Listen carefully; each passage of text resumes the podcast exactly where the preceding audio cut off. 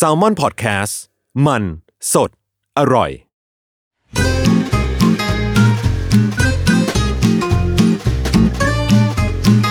Day One Podcast กับย้อยนภศรศิวิราช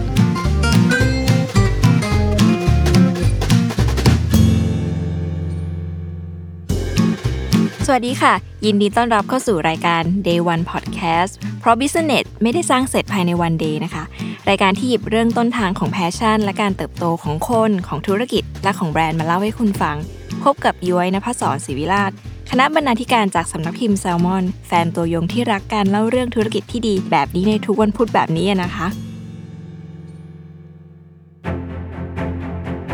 ในช่วงมหกรรมกีฬาโอลิมปิกฤดูร้อนครั้งที่ 32 หรือว่า โตเกียว 2020 นะคะ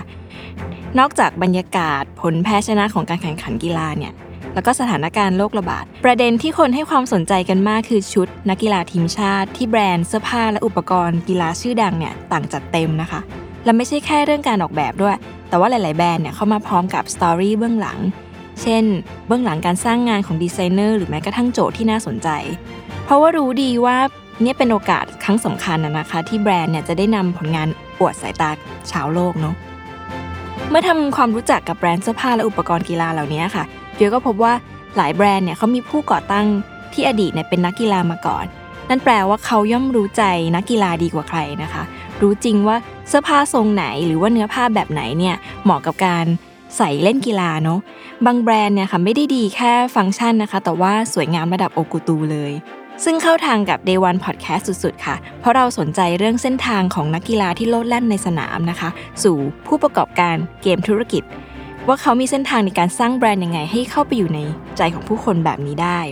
Day One Podcast ตอนที่ 2 ขอพาทุกคนไปพบกับ Day One ของลีหนิงแบรนด์เสื้อผ้ากีฬาชั้นนำของจีน และการที่หลีจิ้นเว่ยชวนอดีตนักกีฬา retire วัย 25 ที่ไม่มีประสบการณ์ธุรกิจใด ๆ มาก่อนนะคะ มาบริหารแบรนด์หลีหนิงค่ะ ลีหนิงนะคะเป็นแบรนด์เสื้อผ้ากีฬาสัญชาติจีนที่ก่อตั้งโดยลีหนิง ซึ่งเป็นอดีตนักกีฬายิมนาสติกทีมชาติวัย 25 ปีค่ะ เรื่องราวมันเริ่มขึ้นเมื่อนักธุรกิจที่ชื่อว่าหลีจิ้นเหวยนะคะเขาเป็นเจ้าของเจียนลีเป่ากรุ๊ปเนี่ยซึ่งเจ้ากรุ๊ปเนี้ยเขาทำแบรนด์เครื่องดื่มเกลือแร่สำหรับนักกีฬานะคะเขาก็มีความสนใจในตัวลีหนิงมาก ซึ่งเป็นอดีตนักกีฬาที่แม้ว่าตัวลีหนิงเองเนี่ยเพิ่งจะทำพลาดจากกีฬาโอลิมปิก ปี 1988 ที่โซลเนี่ย แต่ว่าตัวหลี่จิ้นเว่ยเองอะเขาเชื่ออยู่เต็มอกว่าลินหนิงเนี่ยยังคงเปล่งประกายนะคะ ก็เลยชวนมาเป็นพรีเซนเตอร์ จากนั้นก็ทาบทามเขามาทำงานค่ะ แต่ว่าการทำงานเนี่ยไม่ธรรมดาเลย เพราะว่าทาบทามให้เป็นกรรมการผู้จัดการ โดยมอบหมายให้ดูแลแบรนด์สินค้าที่ว่าชื่อว่าลินหนิง ชื่อเดียวกับลินหนิงอะนะคะ เป็นแบรนด์อุปกรณ์กีฬาแบรนด์ใหม่ของกวางตง Sportswear Companyในเครือเจียนลี่เป่ากรุ๊ปโดย หลีจิ้นเหวยเองเนี่ยเขาก็ร่วมลงทุนมูลค่า 16 ล้านหยวนในปี 1989 ค่ะ เดี๋ยวที่มาของหลีหนิงเนี่ยยศจะเล่าให้ฟัง แต่ว่าวันนี้เราจะมาเล่าแบรนด์กันก่อนนะคะ โดยความตั้งใจเดิมเนี่ยมันเริ่มจากอยากทำเสื้อผ้ากีฬาคุณภาพระดับสากลเนี่ยที่ออกแบบโดยคนจีน ให้อยู่บนเวทีโลกอย่างโอลิมปิกได้นะคะ เมื่อคิดแบบนี้ค่ะหนึ่งปีต่อมาเนี่ยเสื้อผ้าภายใต้แบรนด์ลีหนิงก็เกิดขึ้นนะคะ แล้วก็ปรากฏตัวสู่สาธารณชนครั้งแรกเนี่ยเมื่อลีหนิงเองเนี่ยได้ใส่เสื้อผ้าแบรนด์ตัวเอง ไปรับไฟคบเพลิงจากทิเบตนะคะ ตอนนั้นเป็นงานเอเชียนเกมปี 1990 ที่ปักกิ่งเป็นเจ้าภาพนะคะนั่นทำให้สินค้าภายใต้แบรนด์ลีหนิงโดยลีหนิงเนี่ยได้รับการตอบรับที่ดีตั้งแต่ปีแรก จะเล่าให้ฟังว่าทำไมมันถึงตอบรับที่ดีขนาดนั้นนะคะ ย้อนกลับไปค่ะ บรรยากาศตลาดในประเทศจีนตอนนั้นเนี่ยเลขแม่นๆ คือย้อนกลับไปในช่วงปลายปี 1970 เป็นยุคที่เติ้งเสี่ยวผิงอะค่ะขึ้นมาเป็นผู้นำเหตุการณ์สำคัญก็คือการเปิดประเทศเนาะทำให้คนในประเทศเนี่ยได้เห็นโลกมากขึ้นนะคะ หลังจากที่เขาปิดมาอย่างยาวนานในยุคสมัยของเหมา ซึ่งเรื่องเสื้อผ้าและแฟชั่นเองก็เป็นหนึ่งในนั้นด้วยนะคะ วงการกีฬาก็เช่นกัน รัฐบาลเนี่ยเขาเห็นความสำคัญว่า ต้องการจะพัฒนาความสามารถนักกีฬาให้เทียมทัดชาวโลกนะคะ แล้วก็โดยเฉพาะในการแข่งขันกีฬาโอลิมปิกเนี่ยช่วงนั้นเนี่ยนักกีฬาจีนอะเริ่มไปสร้างชื่อและ มีการชนะเหรียญรางวัลมากมายนะคะ ก็เป็นการจุดกระแสให้คนจีนเนี่ยนิยมใส่ชุดกีฬาในชีวิตประจำวัน พวกนักเรียนเยาวชนบุคคลทั่วไปเนี่ยโดยเฉพาะหนุ่มสาวเนี่ยไม่ว่าเขาจะเป็นนักกีฬาหรือไม่นะคะ ทุกคนนิยมใส่ชุดกีฬาสุดๆ ซึ่งยุคนั้นก็ยังเป็นยุคที่ เสื้อผ้ากีฬายังต้องนำเข้ามาจากต่างประเทศอยู่นะคะ โดยตลาดเสื้อผ้ากีฬาในจีนในยุคนั้นเนี่ยใหญ่มากๆ แล้วก็ไนกี้เองเนี่ยเขาเพิ่งเข้ามาประเทศจีนในเมื่อปี 1981 เริ่มจากทำตลาดก่อนนะคะ แล้วก็เริ่มตั้งโรงงาน หาประโยชน์จากค่าแรงราคาถูกนะคะ อย่างที่เรารู้กันการเข้ามาของแบรนด์ลีนิงในปี 1990 เนี่ย จึงตอบโจทย์ตลาดมาก ๆ เลยนะคะ แล้วก็เมื่อรวมกับความที่ลินหนิงตัวคนทำแบรนด์เองเนี่ยเป็นนักกีฬาขวัญใจของทุกคนเนี่ยก็เลยทำให้แบรนด์เนี้ยเป็นที่ยอมรับโดยง่ายนะคะ ความฮิตของมันนะคะ ว่ากันว่านะคะ หนุ่มสาวที่เกิดในช่วงทศวรรษที่ 70-80เนี่ยใครสวมชุดกีฬาหรือรองเท้ายี่ห้อลินหนิงเนี่ยรับรองว่าเท่ระเบิดถึงขั้นนั้นเลยนะคะ ทีนี้คำถามคือว่าไม่มีประสบการณ์ในเรื่องธุรกิจและการออกแบบเลยเนี่ย ลินหนิงเองเขาทำได้ยังไงนะคะ จริงๆ แม้ว่าตอนแรกเขาจะไม่คุ้นเคยกับธุรกิจเสื้อผ้าเท่าไหร่นะคะ แต่เพราะว่าความหมกมุ่นในแบบนักกีฬาที่ผ่านการฝึกฝนและการแข่งขันอย่างมืออาชีพเนี่ยรวมถึงเป็นคนดังในกีฬาโอลิมปิกด้วยเนาะเขาเล่นกีฬาอยู่หลายปีทำให้ลินหนิงเนี่ยเข้าใจเกี่ยวกับเสื้อผ้าและอุปกรณ์กีฬามากกว่าใครเลยค่ะ เขารู้ว่าเสื้อทรงไหนนะคะ เส้นใยแบบไหนสวมใส่สบายเคลื่อนไหวเป็นอิสระ ลินหนิงก็เลยจึงนำเสนอประสิทธิภาพของเสื้อผ้าเป็นสำคัญค่ะ ทีนี้อีกอย่างหนึ่งก็คือ ความเข้าใจนักกีฬาในเรื่องเหล่านี้แหละที่ดึงด้านความเป็นผู้ประกอบการของลินนี้ออกมานะคะ ส่วนเรื่องการออกแบบเนี่ยเมื่อรู้อินไซต์พร้อมแนวทางการพัฒนาผลิตภัณฑ์เนาะ จากประสบการณ์จริงที่เกิดขึ้นในสนามจริงก็ทำให้เขาสามารถสร้างสารรค์สินค้าที่ตอบโจทย์ตลาดได้จริง ๆ นะคะ เมื่อเสื้อผ้าไปได้ดีค่ะลินหนิงก็เริ่มเห็นโอกาสแล้วเขาก็เลยขยายจากแรก ๆ ที่เป็นพวกวิ่งกับยิมนาสติกนี่ยก็เริ่มไปสู่โหมดอื่นๆมากขึ้นนะคะ รวมของรวมถึงของที่ยังไม่เคยทำมาก่อนอย่างรองเท้านะคะ ก็มีการผลิตรองเท้ารุ่น 001 ออกมาในปี 1991 ซึ่งตอนนี้ผ่านมา 30 ปีแล้วรุ่นนี้ก็ยังขายได้อยู่ ลินหนิงเองเนี่ยเป็นคนที่ตั้งใจทำเสื้อผ้ากีฬาคุณภาพดีมาก ๆ เพราะว่าเขารู้สึกเขาอยากทำแบรนด์ของเขาให้เป็นแบรนด์ประจำชาติ ที่นักกีฬาในชาติเองก็ภูมิใจที่ได้ใส่เสื้อกีฬาของชาติตัวเองในการแข่งขันกีฬาระดับโลกนะคะสิ่งนี้เนี่ยสำหรับเขามันเป็นเรื่องใหญ่และสำคัญมากๆเพราะตัวเขาเองก็เคยเป็นนักกีฬาโอลิมปิกมาก่อน มันก็เลยได้ชื่อว่าเป็นแบรนด์ที่มีความพยายามอย่างมากที่ยกระดับแบรนด์จีนะคะ คือเขาตั้งใจไม่ใช่เป็นแค่ made in China แต่ว่าอยากจะเป็น design in China นะคะ ซึ่งไม่ใช่แค่กับกีฬาที่ถนัดเท่านั้น แต่ว่ายังมีการต่อยอดไปทำสินค้าไลฟ์สไตล์หรือว่าเสื้อผ้าแนว streetwear ต่างๆ ในเวลาต่อมา จะเห็นจากว่าเรื่องราวของลินหนิงไม่ได้มีแต่มุมด้านดีๆนะลินหนิงเองเนี่ยเคยประสบปัญหากับการขายดี แต่ว่ามันไปไม่สุดค่ะทุกคน เรื่องมันมีอยู่ว่าลินหนิงเขาพยายามค้นหาว่าจริง ๆ แล้วปัญหาคอขวดของธุรกิจของเขามันคืออะไรนะคะ จนวันหนึ่งเนี่ยได้ไปเจอกับหลิวจี้เผิง หลิวจี้เผิงเนี่ยเป็นผู้เชี่ยวชาญด้านการควบรวมกิจการหรือว่าการร่วมลงทุนน่ะนะคะสองคนก็ไปพบกันที่ปักกิ่ง หลิวจี้เผิงก็บอกว่าในมุมของเขาเนี่ยปัญหามันมาจากความสัมพันธ์ซับซ้อนในบริษัท เนื่องจากว่าเดิมลินหนิงเนี่ยมันอยู่ใต้บริษัทหนึ่งในเครือต่างๆนะคะ เขารู้สึกว่าการที่จะทำให้บริษัทนั้นมันสามารถยั่งยืนไปยาวๆได้เนี่ย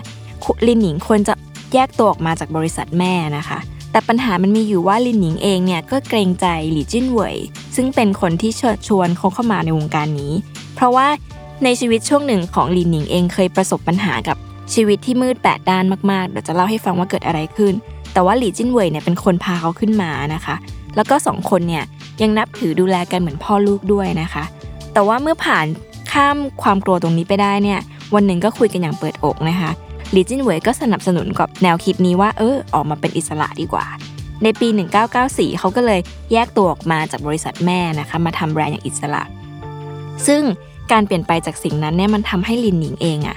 สองปีต่อมาเนี่ยขายเป็นแบรนด์ที่ขายสินค้าได้มากถึง 670 ล้านชิ้นในจีนเลยค่ะ ส่วนในแง่ของการบริหารนะคะลินหนิงเองเขาบอกว่า การทำงานเป็นทีมเนี่ยสำคัญกับธุรกิจ ไม่แพ้กับกีฬาเลย เราเคยมักเรามักจะได้ยินว่าเล่นกีฬาเป็นทีมเนาะธุรกิจก็เช่นกันค่ะ เขาให้ความสำคัญกับการคัดสรรคนที่มีความสามารถเข้ามาร่วมทีมมาก ๆ เพราะว่านอกจากคนเก่งจะเสริมทัพให้ทีมแข็งแกร่งแล้วเนี่ยมันยังมีการแลกเปลี่ยนหรือมอบทักษะความเชี่ยวชาญระหว่างกันน่ะนะคะ ซึ่งอันนี้เป็นเคล็ดลับการทำงานอย่างหนึ่ง เคล็ดลับอีกอย่างหนึ่งของนักกีฬาอย่างลินดิงก็คือว่าการทำงานให้หนัก มุ่งมั่นแล้วก็มีวินัยค่ะ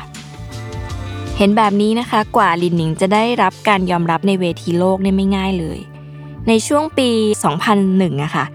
เมื่อลินหนิงรู้ว่าปักกิ่งเนี่ยกำลังได้รับเลือกเป็นเจ้าภาพโอลิมปิกปี 2008 เนาะความฝันของเขาก็กลับมาอีกครั้งหนึ่งค่ะ มันเป็นความตั้งใจอันแรงกล้ามากที่อยากจะเห็นแบรนด์จีนเนี่ยอยู่บนตัวนักกีฬาจีนในการแข่งขันโอลิมปิกเนาะเพียงแต่ว่า แบรนด์ลีหนิงในตอนนั้นเนี่ยเล็กกว่าแบรนด์ต่างประเทศหลายเท่าตัวเลยค่ะ นับง่ายๆ ก็คือว่าลีหนิงเองมีมูลค่าบริษัทประมาณแค่ 700 ล้านหยวน ในขณะที่ Adidas นะคะเขามีรายได้ต่อปีเนี่ยประมาณ 10,000 ล้านยูโรนะคะ แต่ว่าลินหนิงก็ไม่กลัวค่ะ เขาก็ลุยเข้าไปร่วมประมูลด้วย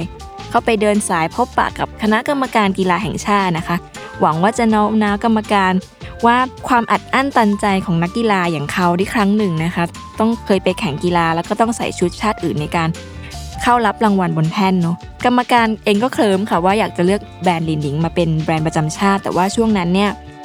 ผลมันก็คือแพ้ไป เพราะว่าแพ้การประมูลที่ลินหนิงให้ราคาสูงกว่านะคะ แต่ว่าตัวลินหนิงเองนะ่ะก็ได้ใส่ชุดแบรนด์ตัวเองอะค่ะเข้าร่วมพิธีเปิดโอลิมปิก 2008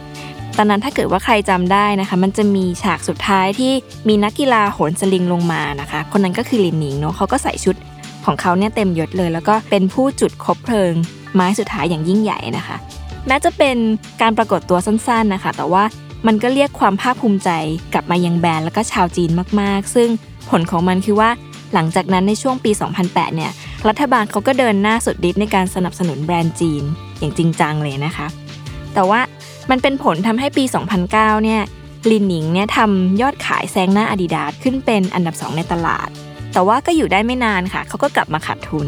เกิดอะไรขึ้นเดี๋ยวจะเล่าให้ฟังค่ะ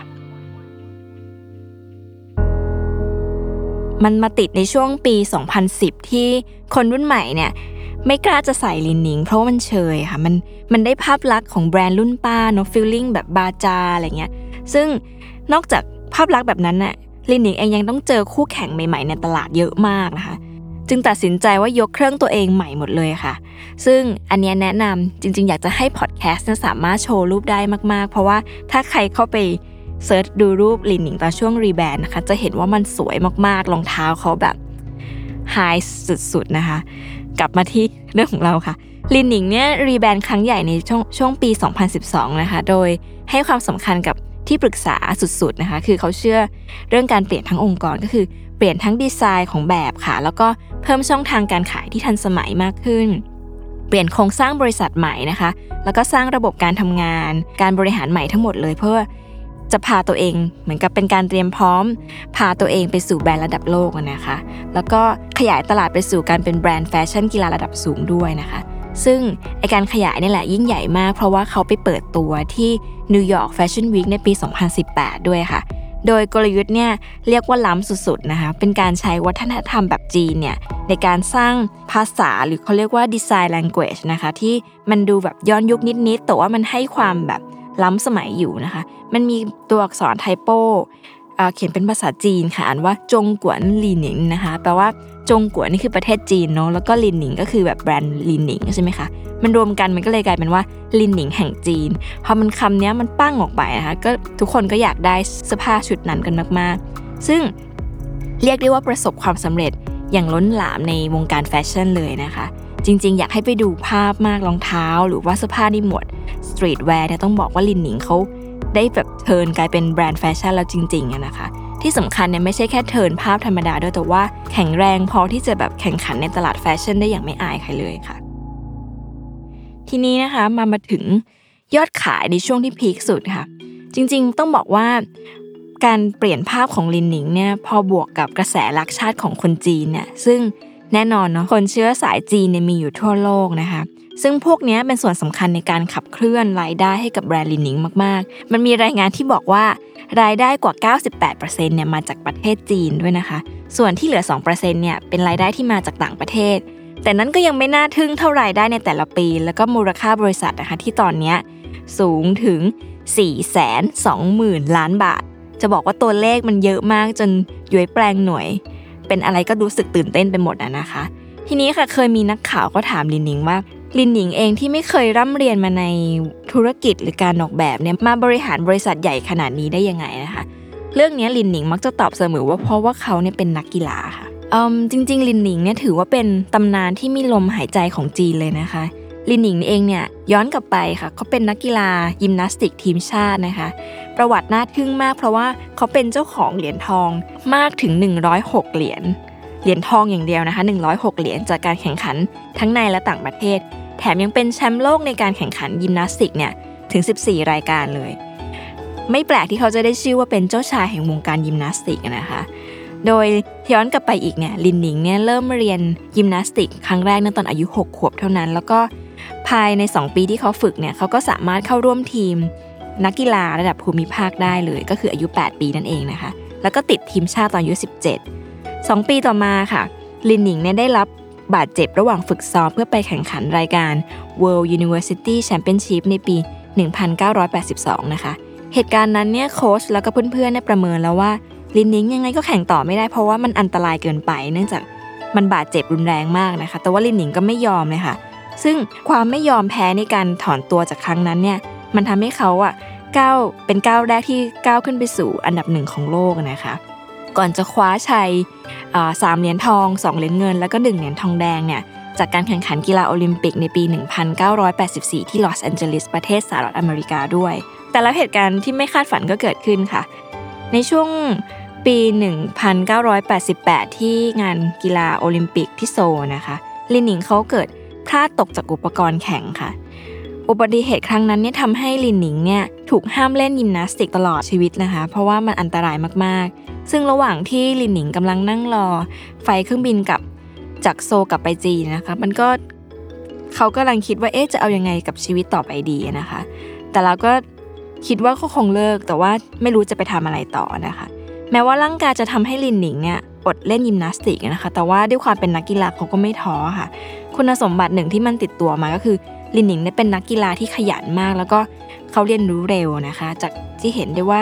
เป็นเด็กที่เรียนนับยิมนาสติกจากศูนย์เนี่ยในตอนอายุ 6 ขวบก็สามารถเป็นตัวแทนทีมเข้าร่วมภูมิภาคได้ภายใน 2 ปีเท่านั้น แล้วก็ยังเป็นเจ้าของเหรียญทองถึง106เหรียญด้วย คือถ้าไม่ขยันจะไม่รู้ว่าจะเรียกว่าอะไรแล้วนะคะและในความไม่ขยันนั้นก็ยังสู้ไม่ถอยอีกต่างหากก็คือ เป็นคนที่เชื่อว่าไม่มีอะไรที่มันเป็นไปไม่ได้นะคะ เคยมีนักข่าวถามลินหนิงเหมือนกันว่า สำหรับเขาแล้วเนี่ยกีฬากับธุรกิจอะค่ะมันเหมือนหรือมันต่างกันยังไงนะคะลินหนิงตอบได้น่าประทับใจมากเขาบอกว่าจริง ๆ มันต่างกันนะคะ แต่ว่าจิตวิญญาณของกีฬานักกีฬากับนักธุรกิจไม่เหมือนกัน มันคือจิตวิญญาณแห่งการแสวงหาความเป็นเลิศนะคะ หรือว่าการเผชิญหน้าหรือการเอาชนะความท้าทาย แล้วก็การที่ต้องอยู่ในการแข่งขันตลอดเวลาค่ะ สิ่งนี้คือสิ่งที่เหมือนกันค่ะ และนี่คือ Day วันของลินหนิง แบรนด์เครื่องกีฬาชั้นนำของจีนนะคะ ที่ก่อตั้งโดยอดีตนักกีฬายิมนาสติกโอลิมปิกตำนานที่ยังมีลมหายใจของวงการยิมนาสติกนะคะ แล้วพบกับ Day One Podcast ได้ใหม่ในตอนหน้า ทุกวันพุธที่ Salmon Podcast สวัสดีค่ะ